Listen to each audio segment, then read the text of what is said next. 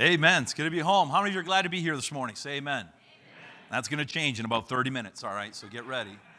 Two people this morning said, Now, don't preach long, okay? I said, Well, short and sweet. I said, It'll be sweet. I don't know how short it'll be, but I'll do my very best. I've had a little experience and I'll try to do that. Now, don't start running the clock yet because I want to give you a little rerun of what's happened this year while we've been gone. I was gone from home uh, a little over 80 days uh, this year, traveling. I was away from Ruthie for 80 days. So, uh, a lot of travel. I was out almost every weekend. I think I had four Sundays that I didn't preach somewhere. Uh, in those times, I went to some other churches in the area just to get preached to and to try and be a blessing. Um, so, it was a lot of travel. This year is probably going to be the same or a little bit more. And I'm glad for that because when I'm out traveling, I'm raising money for Bearing Precious Seed Canada. We had a man down in West Virginia who heard about what we were doing, excited about what we were doing, and he offered a challenge. He said, I will match up to $100,000 US in whatever you can raise of $100,000, whether it be Canadian or US. So we've been working hard at that, uh, praying about that, talking about that, videos about that. And I want to tell you that we are going to very easily not only match 100,000, we're probably going to surpass $100,000. Bearing Precious Seed Canada will receive over $200,000 from that one gift. And all God's people said, Amen. Because that means we're going to produce and mail John and Romans. We have about a million to go here in Ontario, and we'll be done with this province, our largest province, and then we'll move on from there. And then I'm going to tell you something today. I'm going to, I'm going to count my chickens before they hatch a little bit. I told you a few months ago that we have something very big that's going to happen in the new year. Very big. Well, I want to tell you that there's an organization in Toronto, a religious organization, that has folded, sadly. They just, they, leadership just got older and couldn't carry on and there was nobody to take on the, the cause. And so they contacted us and they said, We would like to do something for Bearing Precious Seed Canada. Their ministry was similar to ours in that they were uh, having Bibles printed, they were giving Bibles away, that kind of thing, kind of a Gideon almost type organization. And they said, uh, We're gonna, we're gonna close and we want to help Bearing Precious Seed Canada. And I said, That would be awesome. This came through a meeting that I had with a gentleman a number of months ago that uh, we became friends, began talking, and uh, he said, I'm excited about what you're doing. They have a building in Toronto right by the airport. It's a warehouse. And they said, We're going to sell that warehouse, and we're going to take the monies that we have in the bank, and we're going to divide those between two organizations. We'd like to split it 60 40. 60% of that going to Bearing Precious Seed Canada. They sold the warehouse for a half million dollars. That's right with the money in hand and the splitting of that after the costs of legal fees, and they have to do some accounting and different things like that, it, it could very conceivably be that we'll receive around another $200,000, $250,000 next year to continue on, and that will take care of almost all of the, the uh, uh, preparation and mailing of those million John Romans that we need for, Canada, for Ontario. So great things are happening by way of bearing precious seed. My wife said to me this morning, have you in this year had any moment when you thought, uh oh, I shouldn't have done what I did every day of my life? No, I, I said, I can be honest with you and tell you this I am right where the Lord wants me to be. And I believe our church is right where God wants us to be.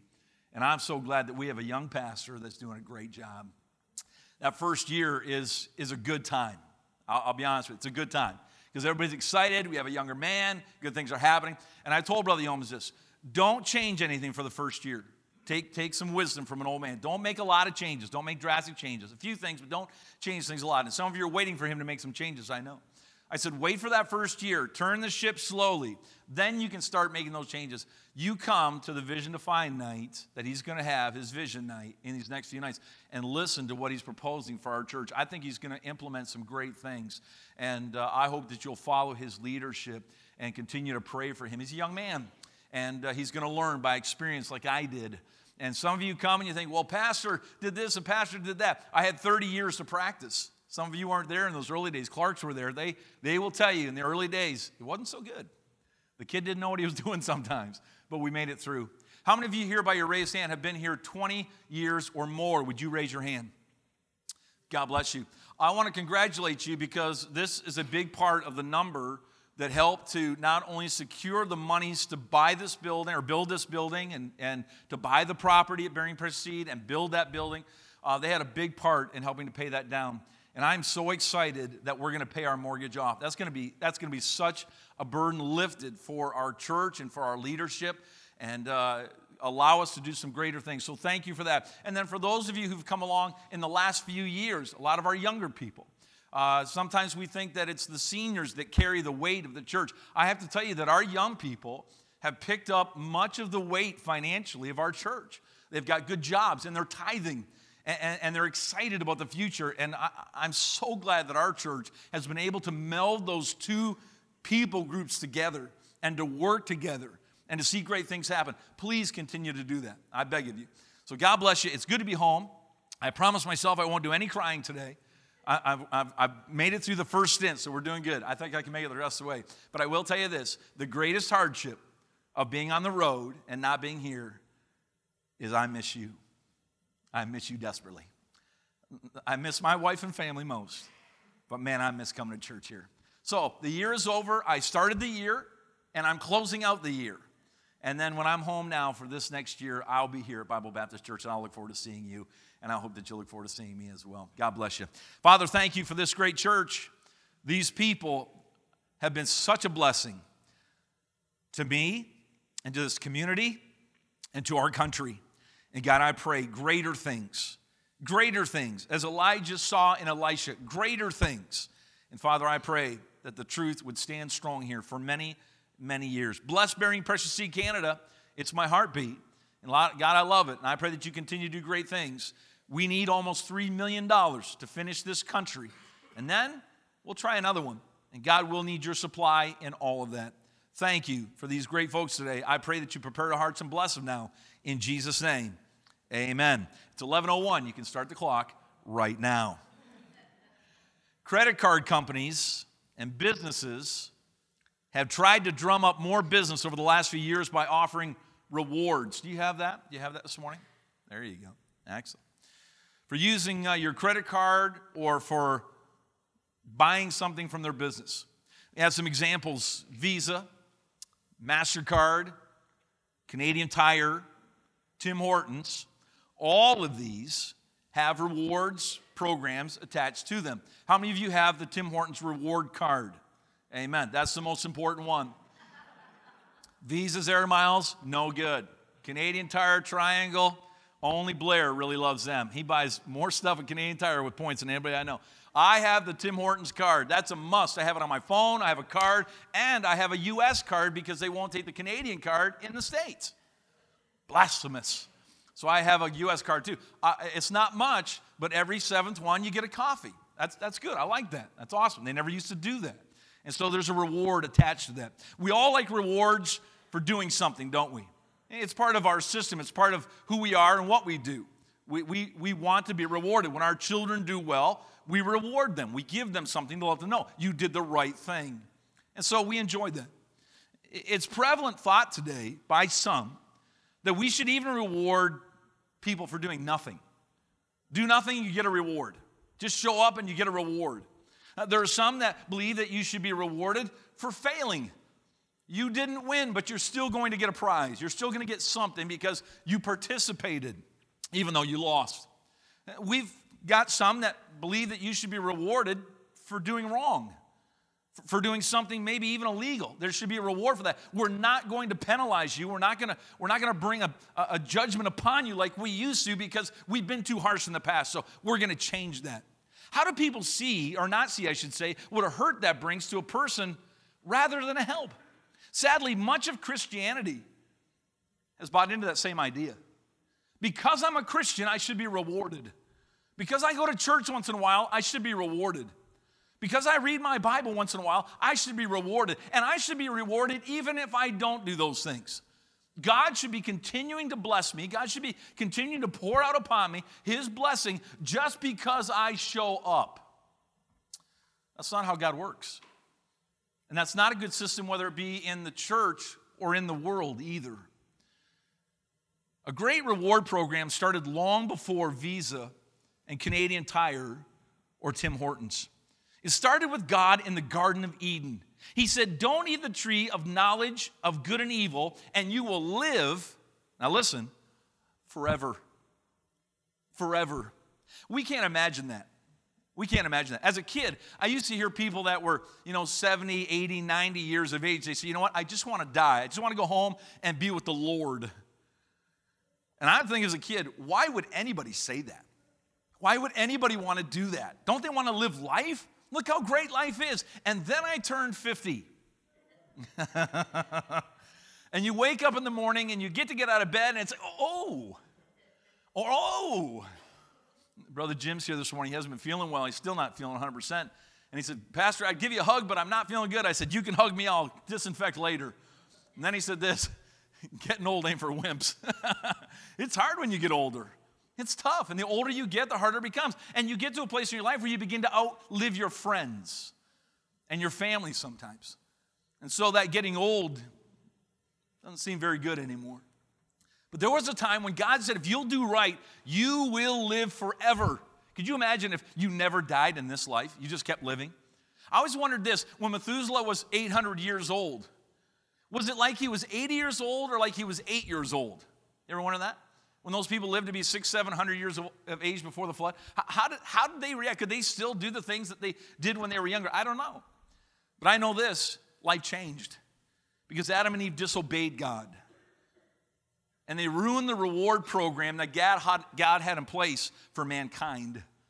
God tore up that reward card. He said that one's not available anymore. And sadly, it disallowed all of us who follow after Adam and Eve because of the sin nature that we're born with. Every one of us. We have one of the greatest joys in our life, little Harrison, our grandson. You've seen him. He's the rotten one that runs around the auditorium.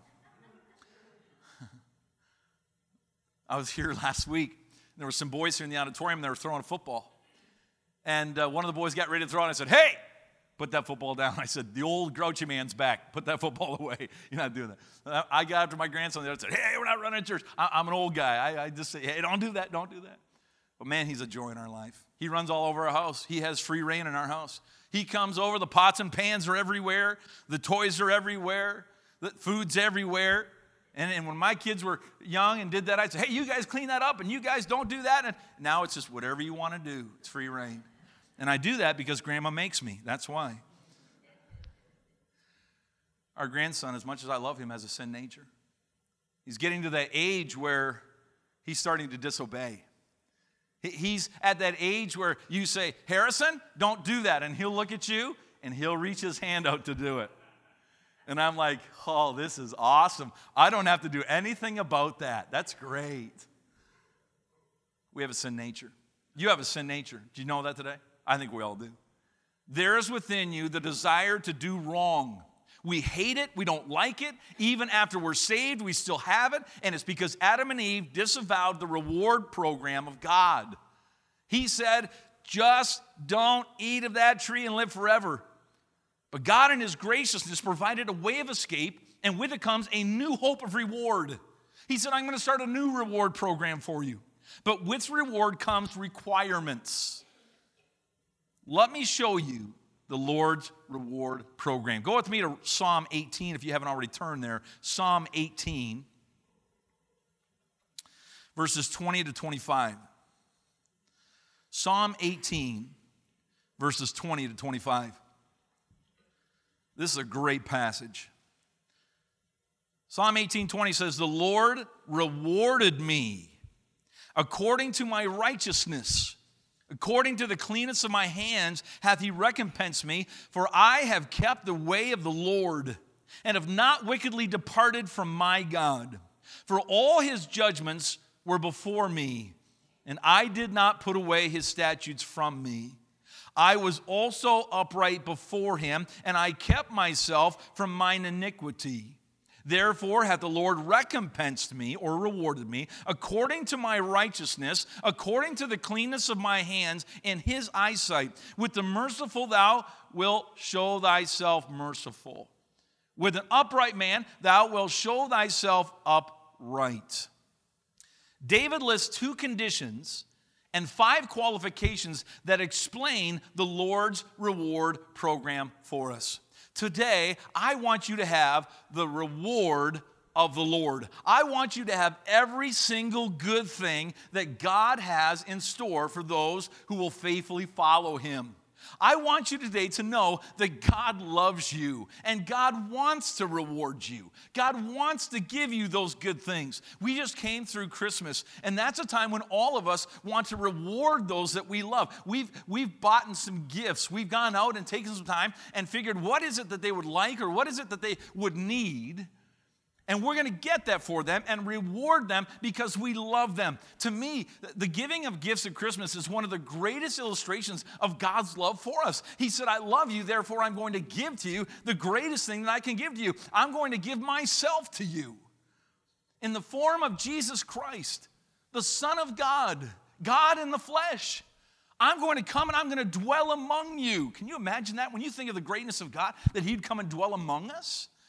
And so Jesus comes, he gives that gift. For God so loved the world, say it with me. For God so loved the world that he gave his only begotten Son, that whosoever believeth in him should not perish, but have everlasting life. The old reward program got messed up. Adam and Eve messed it up. So we're going to start a new one, and this is the reward. If you will know Jesus Christ as your Savior, if you will call upon Him to save your soul, I'm going to give you the rewards of heaven. Isn't that awesome? Is that awesome? Now, I'm going to be honest with you. There are many times that I, have thought in my life, there's no way God could reward me. There's no way. I messed up. I, I got off track. I, I got sidelined. I got discouraged. I got weighed down by the things of this world. There's not a person in this auditorium this morning that hasn't at some time thought, and, and if you haven't, there's probably something wrong. You haven't thought, how in the world could God ever continue to reward me? How could He do it? I've missed church. I haven't read His Word. I haven't prayed. I haven't witnessed. I haven't given. I haven't put my hand to the task. How could God reward me? Well, I want to tell you, there, there's some truth to that. God cannot reward disobedience. He never does that. Would you say this with me? God never rewards disobedience. Would you say that? God never rewards disobedience. Never. When you're disobedient, you're not going to know the blessing of the Lord. And I know people have said this well, I saw so and so, and they're not going to church, and, and, and they're not living for the Lord, and it seems like God's blessing them. No, He's not. No, He's not. That's not a blessing of the Lord. Well, they got a new house, and they got a new car, and they got a new job, and everything seems to be great. Can I tell you that, that sometimes that's the reward program of the devil? To keep you away from Christianity, to keep you away from getting the blessings of the Lord. You see, the blessings of the Lord are not the things that are here on this earth. It's not the material goods of this earth. He said, I'm laying up treasures where? In heaven. That's where your treasure is. That's what you want to be looking forward to. That's where you want to put your stuff. Not here. The car's going to break down. The house is going to get old and rickety. The clothes are going to fade away. But the reward that I've got for you is eternal. I want to show you, first of all, that the Lord's reward is according to our righteousness to our righteousness. You hear that? Now, now we have to stop for a minute because the Bible says there is none righteous, no, not one, in Romans chapter 3 and verse 10. Yes or no? Come on, yes or no? None righteous. There's not a righteous person in this auditorium. I don't care who you are. I look across this, I see some very godly people. I, some, I see some people that love the Lord, love the Word of God, love to pray, love to go to church. And I have to tell you, the Bible would say that they're not righteous. So, how does this verse then, given by David, qualify? How, how can we not say that the Bible has an error in it? In one part, it says there's none righteous, yet David here in the Old Testament says, by our righteousness, God rewards us according to our righteousness.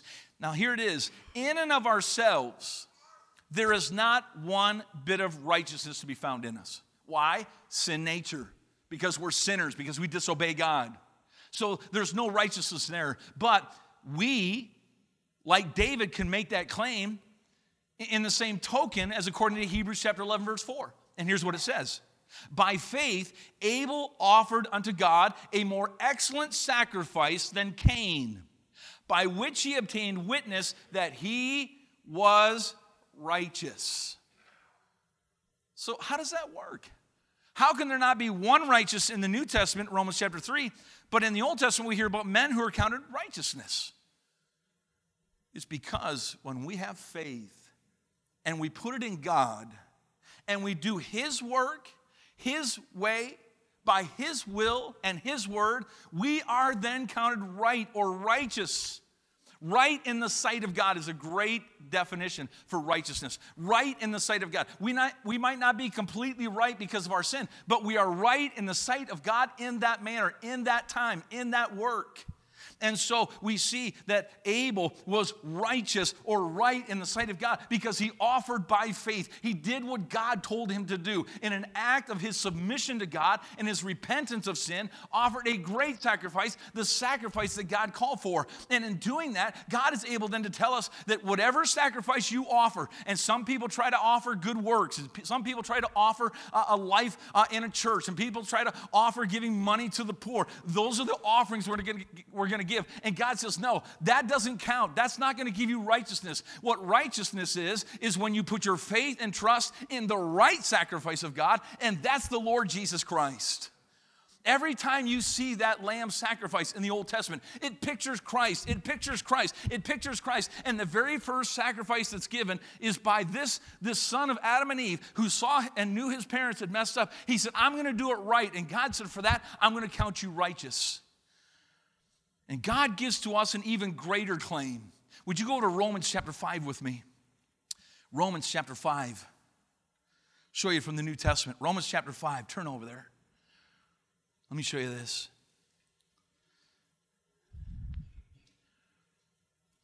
In Romans chapter 5 and verse 21, that as sin hath reigned unto death, even so might grace reign through righteousness unto eternal life. Now, here it is by, say those last four words with me Jesus Christ our Lord. We have the hope of eternal life. We have the rewards of God of eternal life, and we are righteous in the sight of God because of our faith and trust in Jesus Christ. It's Christ that brings our righteousness. It's not us. There's nothing of us. But when you put yourself in Jesus Christ, I used to use that example. I had a glass up here, and um, uh, I said that it's kind of like this the glass is Jesus Christ. And if I put myself in that glass, if I could put myself in that glass, you wouldn't see me, you'd see Jesus Christ. When we get saved, God looks at us different. He doesn't see us and he doesn't see our sin. He sees Jesus Christ because we are in Christ, the Bible says. So when he sees us, he sees us in that state of righteousness and therefore is able to reward us because of our faith in Christ. We are in our righteousness in Jesus Christ. And God's reward for simply trusting by faith in Christ as Savior is having a sin debt forgiven and the hope of eternal life. But the rewards don't stop there. That should be enough. That, that, that ought to be enough. And for many, it is. I'm saved and I get to go to heaven. And many people stop there, sadly. I have a rewards card for Tim Hortons. If I go there once, I get a reward. And I could stop there and say, I got a reward at Tim Hortons. But that's not enough because you have to go seven times. And then you get a free coffee. And many of us will visit two, three times a day trying to get that free coffee. You know what the saddest part of the whole thing is? Now, I have it on my phone and it tells me, but when I just had the little card, they don't always tell you how many rewards you have. And many times when I got to the free reward, I should have ordered an extra large coffee. And I messed it up and I ordered the, regu- the regular uh, medium coffee. I messed up. And some of us are like that in our Christian life. We're doing enough to get a reward, but we fail to understand that there's more rewards available and that the big reward is coming one day. Well, I'll tell you, I, I love, I love talking to folks and sitting with folks. And here's what I hear from folks sometimes you know, preacher, the Christian life is good, but it's hard. And sometimes I just don't feel like I can. I can make it another day. And sometimes I just feel like I, I can't be enough and I can't do enough. And I go to church and I, and I feel almost worse than when I went because I feel like you know, I just can't measure up. Can I tell you something today? Loving Jesus Christ is really enough reward because he loves us back. When you come to church and, the devil starts to play with you and tell you you're not good enough, can I tell you that we have a reward program? And can I tell you that God wants you to, to be rewarded in that program? And he says, I've got some qualifications for you. Here are the two qualifications. He said, The Lord's reward of faithfulness is this I have kept the ways of the Lord. I have kept the ways of the Lord. Let me ask you this morning are you keeping the ways of the Lord? I think you are. You're here this morning. If you read your Bible this week, you kept the ways of the Lord. If you prayed this week, you kept the ways of the Lord. Here's a thought that, that we just talked about the other day. Think about this David, good man or bad? Christian man or not? Faithful man or not? He was a murderer. He was an adulterer. He, he, was, he was, for a time in his life, what seemed to be a very wicked man. Yet we still today hold David up in esteem.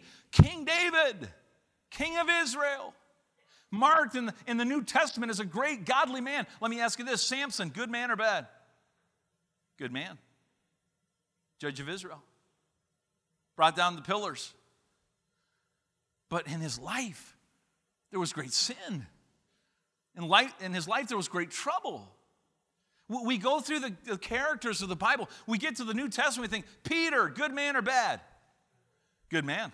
Preacher, brought the gospel to the, to the Gentile or to the uh, Israeli nation, to the Jewish people. One of the greatest preachers of all time. But yet, in the time of his life, he denied Jesus Christ. He denied even being a part of him or knowing him. And yet, God counted him worthy to be restored into the reward program. How did those guys do it? Well, in part, though they sinned, they kept the ways of the Lord. They, they, they made the transformation from sinner to repenter to restored in the things of the Lord. Here's the great thing about God God is in the restoration business. You ever see those old cars? Brother Bruce has got an old truck, and, and uh, Brother Stevenson's got an old truck, and they've restored those vehicles. They've taken them, they were, they were busted up, they were rusty, they needed work, and they worked hard and they, they got it done, they painted it, and, and, it, and, it, rolls on. You think, man, that looks like a brand new vehicle. It's been restored. God's in the restoration business. Some of you today are thinking, you know what? God could never use me. I messed up. I, am living in sin right now. God couldn't use me. I messed up. Uh, some of you are thinking, I did something pretty heinous years ago. God's in the restoration business. He takes that old vehicle and, and he buffs out the, the rough spots and he fills in the voids and, and he gives it a new paint job and we can be that restored vehicle of God because God wants to reward us. God wants to bless us. He says this, here's the other qualification. Have I have not wickedly departed from my God. This is one of the things as a pastor that really it hurts, man. I'll be honest with you. When someone gets saved and they get baptized and they get discipled and they start working on the bus or the Sunday school program and they, they start playing the piano and they do those things. And then all of a sudden, there comes a time where they begin to wane from that. And they start missing a little bit. And they start having some problems. And they get to where they're not here. As a pastor, I want to tell you, I've already taken attendance today. I haven't been here for a year, and I've already taken attendance today to see who's here and who's not. And there's some people that I would say, you know what? They're not here. They should be here. They know the Lord. They, they've been saved. They, they, they've made a commitment. We heard their testimony. I, remember some guys that stood in our pulpit and said, I'm going to be a missionary. I'm going to be a preacher. I remember some girls that said, I'm, I'm going to serve the Lord and, and I'm going to I'm going to be faithful to Him. And they're not here. But yet, many times they expect the Lord to bless that. The Lord does not reward what? Disobedience. He doesn't reward that. David said, I kept the ways of the Lord and have not wickedly departed from my God. The Bible says, Draw nigh unto the Lord, and he will draw nigh unto you. And here's what happens we draw nigh to the Lord, and he draws nigh to us. And we draw nigh to the Lord, and he draws nigh to us and He walks with us. And here's what happens the Lord never leaves, He stays right there. But here's what we do. Well, my old friends, my old lifestyle, the old comforts of life. Not as many restraints, not as much conviction. And now I'm back here. And we wickedly depart from the Lord. David said, Don't do that. Don't do that. As tough as it seems, as hard as it is, as frustrating as it can be, stay with the Lord. Walk with the Lord, and His reward will be there in time. It's not uncommon to hear people say things like this God never really answers my prayers. I pray and He doesn't answer. I've heard people say, I see God rewarding others, but He doesn't seem to reward me. I've heard people say, I tried religion, I tried church, and I tried Christianity, but nothing happened. I've heard people say, I just don't seem to get anything from preaching and church. Well, can I tell you this?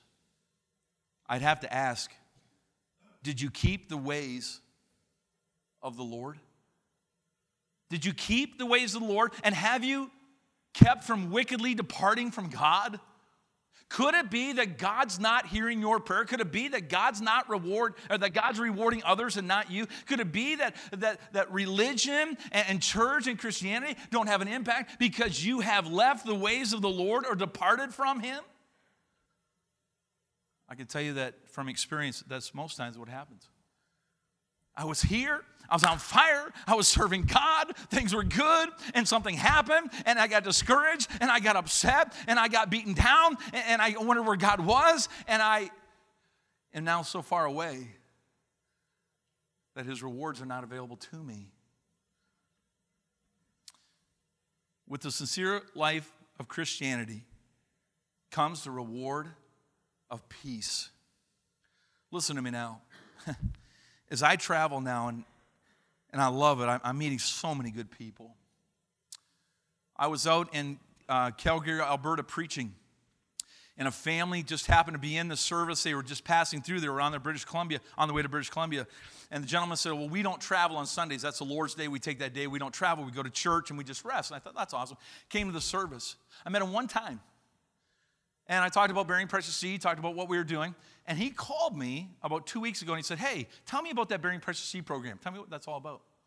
So I told him, he goes, You know, that, the Lord really laid that on my heart when we were there. Christmas Day, he sent a gift online for $8,000. One family, $8,000. I thought, wow, wow. God, God rewards faithfulness and He gives to us a peace. As I travel, I meet great people, but I'm also meeting people that are very, very turmoiled. And there's an absence of peace in people's lives. Can you see that today? Do you watch the news and see that? Do you listen about our little city and, and hear that?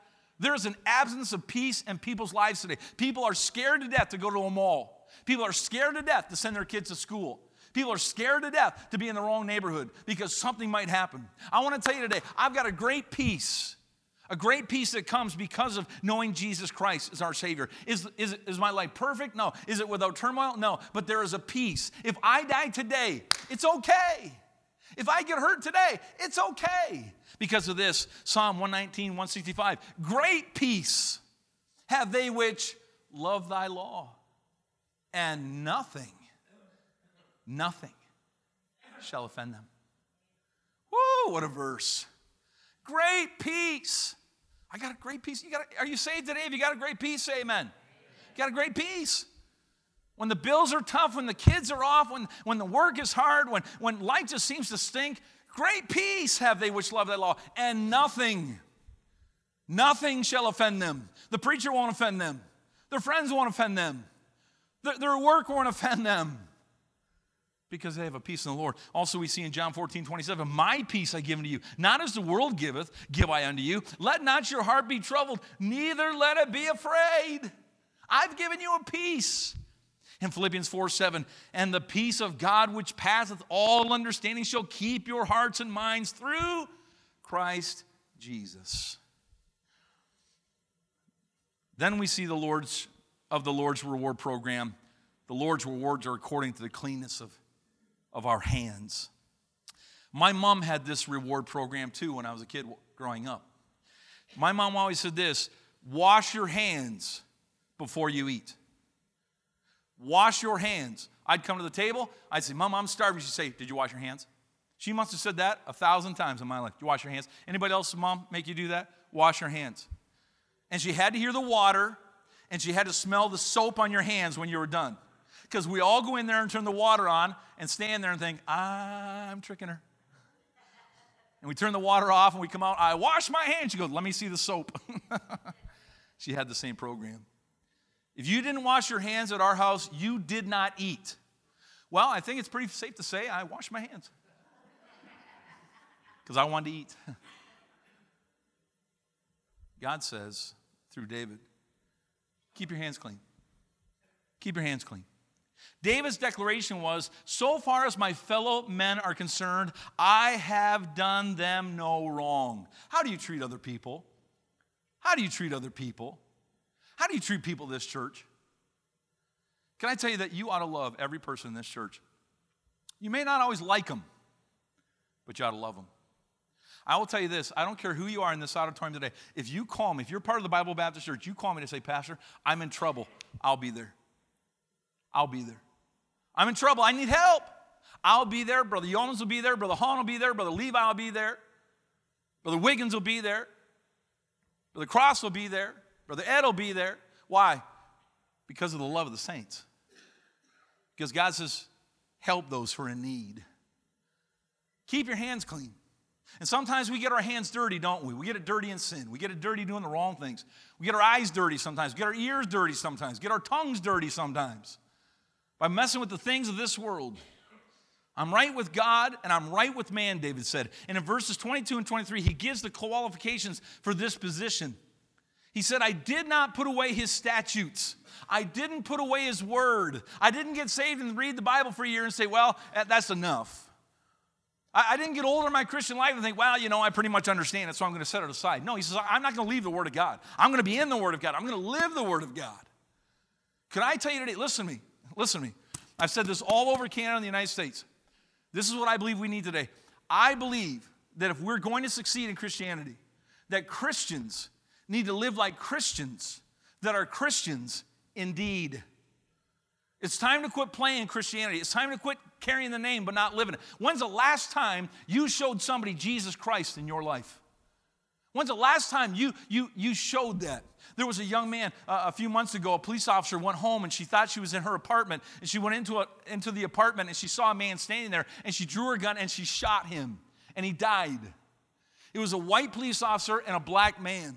And, and of course, America went crazy over it and they, they want to crucify that woman. How could she have done that? And I don't know all the circumstances, but I know this. She went to trial. And in the trial, she got a sentence and she was found guilty. And she's going to go to prison for a long time. And so they gave the family a, uh, an impact statement where they could get up and say something. And a young man get up. How many of you saw that? How many of you saw that young black man? If you haven't seen it, go online and find it. It is one of the most moving things I've seen in a long time. This young man was a Christian young man. And he got up and he said, I want to tell you something. He said, I'm not here today to condemn you, man. I think you need the Lord Jesus Christ as your Savior. I think you, know, you, need to, you need to know the love of God. You, you need to have Him in your life. You need to have the Word of God. And that woman got up and, and he said, could I, could I hug that girl? And the judge stopped for a moment. She said, Yes, I'll allow it, which is very, very uncommon. And so the young woman got up and he went and they met in the middle of that courtroom and he embraced her and she began sobbing. And she said, Thank you. And he said, I want you to know Jesus. I want you to know Jesus.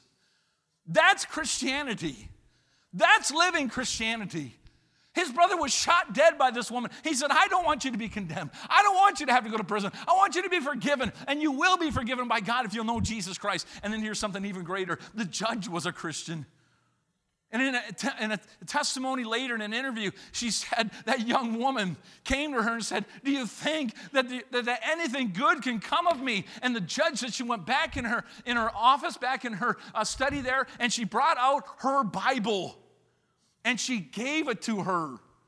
That's Christianity. That's living Christianity. And I've got to tell you that I'm not seeing a lot of that in Christianity today. I'm not seeing Christians going forth in the Christian light. Let's start saying, let's start doing, let's start being that Christian. Let's let other people know I'm unashamed of the gospel of Jesus Christ. Too many Christians today want to be just like this world. They want to participate like this world. They want to blend into this world. No, we're to be separate from the world, says the Bible. We're to be peculiar. That's Christianity. And we can do that without being a freak. He says, I was also upright before him. The word r- rendered upright in that passage that we just read is the same as in Job chapter 1, verse 1, which is rendered perfect. I was perfect before him. How can David say that? He had an, he had an affair with Bathsheba. He had her husband killed to try and cover it up. He had an illegitimate child.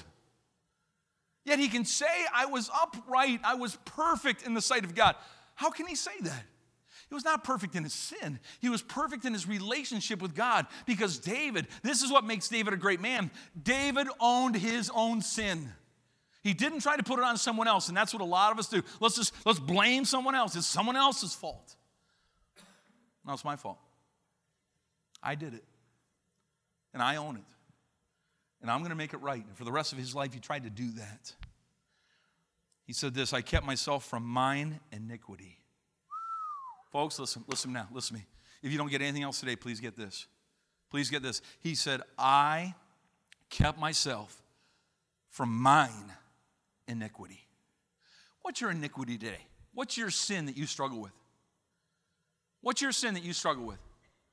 Gossip, lying, drinking, smoking, drugs, gossip, anger. Whatever your sin is today that you struggle with, David said, I kept myself from mine iniquity. I saw it was wrong and I ran from it. I saw it was wrong and I hauled it in. I saw it was wrong and I did something about it. The preacher didn't have to call me. The church didn't have to get after me. My parents didn't have to get after me. I saw my sin and I owned it. Contrary to popular belief, the devil does not make you do it. He simply offers the opportunity. He has no control or bearing over you unless you do not know Christ as your Savior. If you're not saved today, the devil has free rein in your life. But once you get saved, no more can he put his greasy, grimy hands all over you. He has to leave you alone. But he can say this here it is. Don't you want to try it? Remember how good it used to be. Remember how much fun we had? and we choose. David said, I said, No, I'm not doing that, devil. I'm not going anymore. I'm going to take control of my own life. I'm going to, I'm going to keep myself from mine iniquity. Can I reaffirm that the devil does not make you do it? It's by choice that we sin. It's by choice that we turn away from God's word, will, and way. The concentrated effort of the saint to live godly in Christ Jesus brings great reward. It's waking up every day and determining, I'm going to to the best of my ability, live for Jesus Christ. I, your friends, your spouse, no other one can, can help for you or do for you what needs to be done in the daily cleansing of your life, the daily cleansing of your hands that we put to His work by the study and keeping of His word. The reward of doing the work of the Lord with cleanness. In Matthew chapter 16, verse 27, for the Son of Man shall come in the glory of the Father and reward us according to his works, our works. He's going to reward you for that. What'd you do for the Lord this week? Saw Brother Randy, I think he's next door. Brother Randy drove the bus today. It's the work of the Lord. We had some ladies that, that, that worked with the kids down in the choir. God's going to reward you for that. We had some people that passed out some bulletins today. God's going to reward you for that. Some guys that take an offering plate and pass it. And God's going to reward you for that. And some ladies that played the piano. Loved having my wife play the piano today. That was awesome to see her back there. She, she's going to be rewarded for that. And for coming and maybe wrapping your arms around a young Christian day. Jeff's here today, one of our newest members, and, and going to Jeff, say, Jeff, I love you, man. I'm praying for you. I want to encourage you. How can I help you? I want to disciple you. God rewards for that. By going to your neighbor who's sick and saying, hey, we brought you some soup to help you make feel better. God rewards for that. And we don't necessarily see it now. That's the problem. We want instant reward. We want it now. Just like Tim Hortons. You got to wait till the seventh one. Keep coming, keep being faithful, keep coming back, but you're going to get your reward. And the Bible tells us that Jesus Christ one day is coming back with his angels and he is going to reward us in Colossians chapter 3 verse 24. Ye shall receive the reward of the inheritance, for ye serve the Lord Christ. My dad called me the other day and he said, I got some bad news for you. I said, Oh, no, what is it? He said, You might be upset with me. I thought, Oh, boy, what'd you do? He said, I bought a brand new 2020 Ford Ranger truck. So I went online to see what one of those costs, and I began to weep. He said, I spent a good deal of your inheritance. I called my sister. I said, Hey, guess what? I just got a new truck. my, my grandparents all lived in their 90s. My dad's uh, 70, 78. So if he lives a lifetime, I'll never see the truck. But he was up for Christmas, and I went out with a permanent marker and I wrote in the door jamb, This is Al's truck. We have an inheritance coming. And you can count on it. It's hard to wait on an inheritance. You start thinking, man, my folks are getting older and they're going to pass away and they've got some things and, and that's going to become mine. And we don't like to think about that. We don't dwell on that, but, but you do think about it. There's an inheritance coming. There's a reward program coming. It's going to come when Jesus Christ comes with his angels. What's that? That's the rapture. We're going to leave this world and we're going to be caught up into the heavens, into the heaven of the heavens. And there we're going to dwell with Jesus Christ and he's going to begin to dole out the rewards of, of the works that we have done for him. What an awesome thought. If I can just keep going, if I, if I can just keep doing the right things, the rewards that I'm going to receive. By our own righteousness and cleanliness of hands, God rewards us with the salvation of the soul. You're saved. You have the hope of eternal life. He, he rewards us with the hope of that eternal life. You ever get tired? You ever get discouraged? Do you ever think, man, is, there, is this all there is to life? There's the hope of eternal life. Man, this life's hard. We've had some sickness. I, I, I, think of Shirley Sims that just passed away. She's had some sickness. I think of, of Mrs. Drain, who's had so much sickness. I think of Eva Shasma, who's had so much sickness. And yet you go to those folks and you say, Oh, we're praying for, oh, the Lord is good. God is so good to us. He's been so awesome to us. I think, How in the world do you say that? I'll tell you how. In their own righteousness and by the cleanliness of their hands, they have seen the reward of the Lord. You know what else? The peace of God that passes all understanding is part of our inheritance. The inheritance of the Heavenly Father bestowed upon His sons, a heavenly home prepared by the very hands of Jesus Christ, the eternal blessing of being in the presence of Jesus. Folks, if nothing else, we are going to be eternally with Jesus Christ. Does that excite you? That excites me. Can you imagine that first time that we see Him and fall down at His feet and, and worship Him there? And He stands us up and looks into our eyes. It will be worth it all when we see Jesus. Oh, man. No dying, no death, no sickness, no more pain. Just Jesus in heaven, in a home that He's prepared for us for over 2,000 years, in the presence of the Heavenly Father. What a reward program. And you're part of that today if you know Jesus Christ as your Savior. If you're not saved today, you haven't signed up for the reward program. You don't have the card. You can come, but you're not getting any credit for it. Today, if you're not saved, I would beg you be saved. Be saved. It's the greatest life. If you are saved today, I'd say, I'd say this keep serving Christ. Keep serving Christ. In all you say, in all you do, keep serving Christ.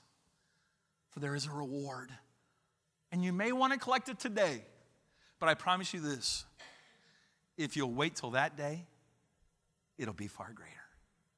The reward program of the Lord.